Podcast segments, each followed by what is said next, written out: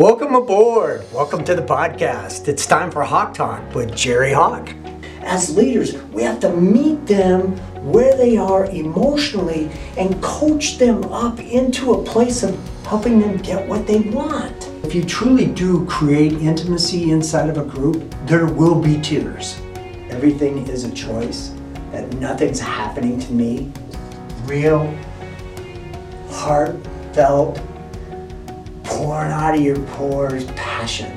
Trust in themselves. Trust in people around them. Get people to step through their own fear and, and go after things and really stretch themselves and be the best version of themselves that they could be. And this is who I am, this is what I stand for, and nobody can move me off of this freaking mark. This is me. Vulnerability like that is power. You can get through anything. This really scares me, but I trust that you got my back. So I'm all in and I'm gonna go.